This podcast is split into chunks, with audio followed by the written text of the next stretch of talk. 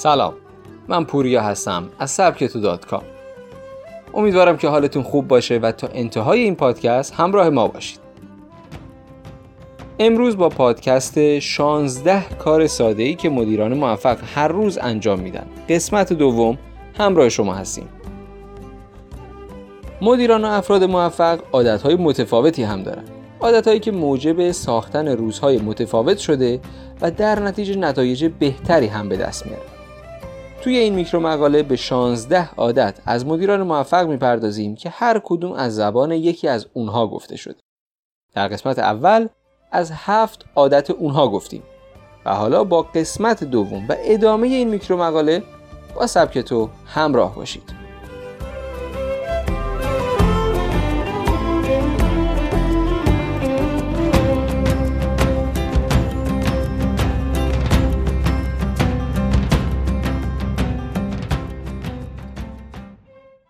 برنامه ریزی کنید.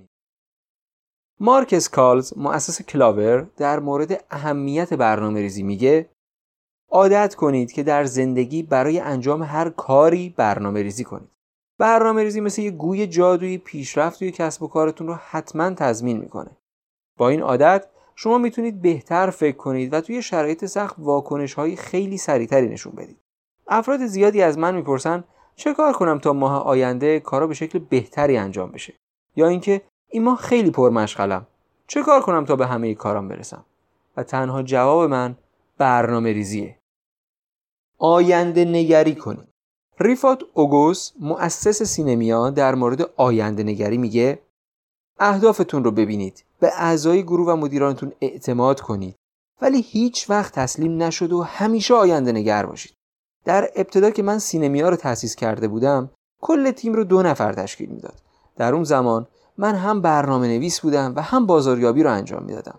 در کمتر از دو سال سینمیا یک تیم از مدیران موفق و حرفه‌ای و بیش از 45 کارمند داخلی و 20 کارمند خارجی داشت. اما من هرگز دست از تلاش بر نداشتم.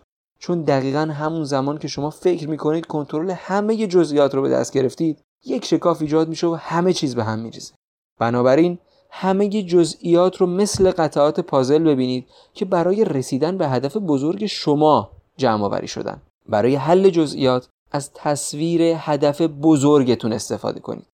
وقتی مغزتون خیلی درگیره کارهاتون رو اولویت بندی کنید.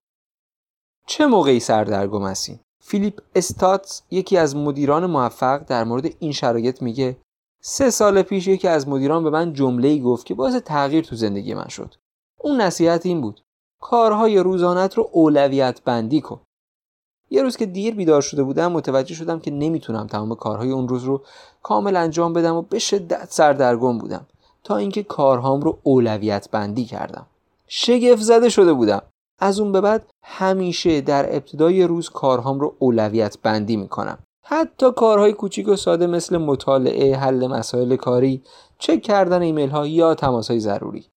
صبح ها رو به فکر کردن روی مسائل کاری می پرداختم و ایده پردازی می کردم و در نهایت تونستم یک شرکت بزرگ با کارکنان خیلی زیاد تأسیس کنم. حواستون به تعادل بین خوردن کافئین و خوابتون باشه.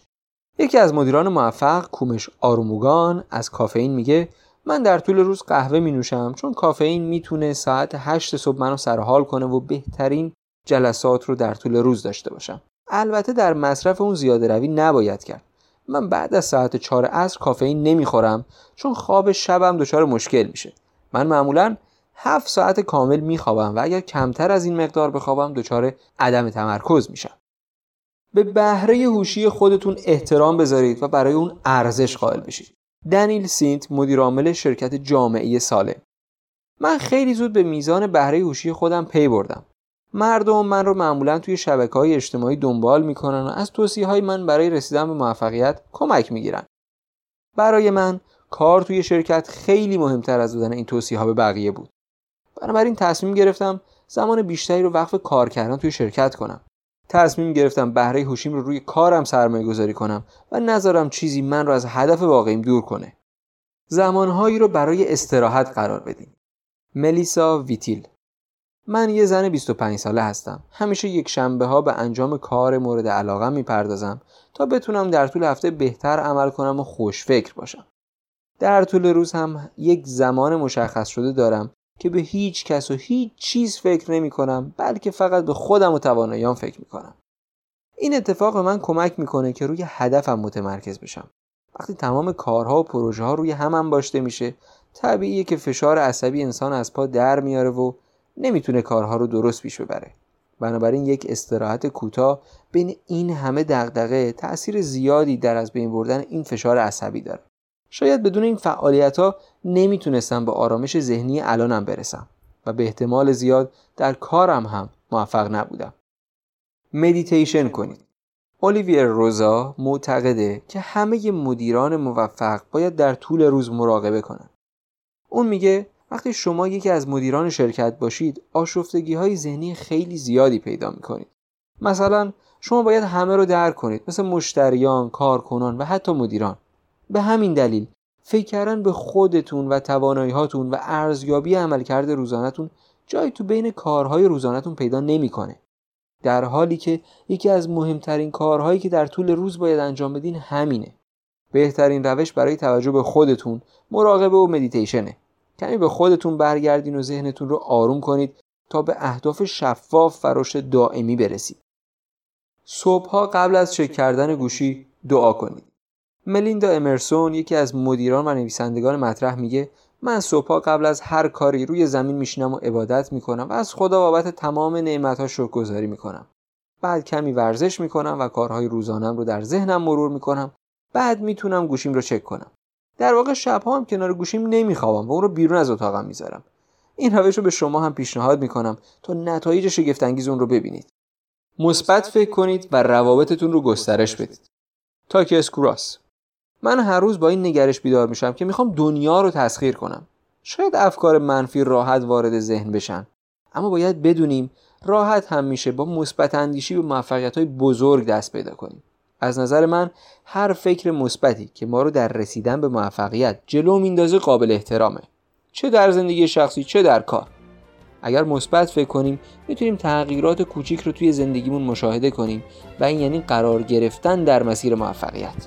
ما باید بدونیم که اهمیت ارتباطات در عصر تکنولوژی چقدر زیاد و چقدر در جریان زندگیمون تأثیر داره و سعی کنیم چه در محل کار و چه در زندگی شخصی این ارتباطات رو گسترش بدیم شما همیشه می‌تونید آخرین میکرو مقالات و میکرو کتاب های ما رو در کانال تلگرامی ما به آدرس سبکتو کام و یا وبسایت ما به آدرس سبکتو مشاهده کنید. ممنونم که با ما همراه بودید.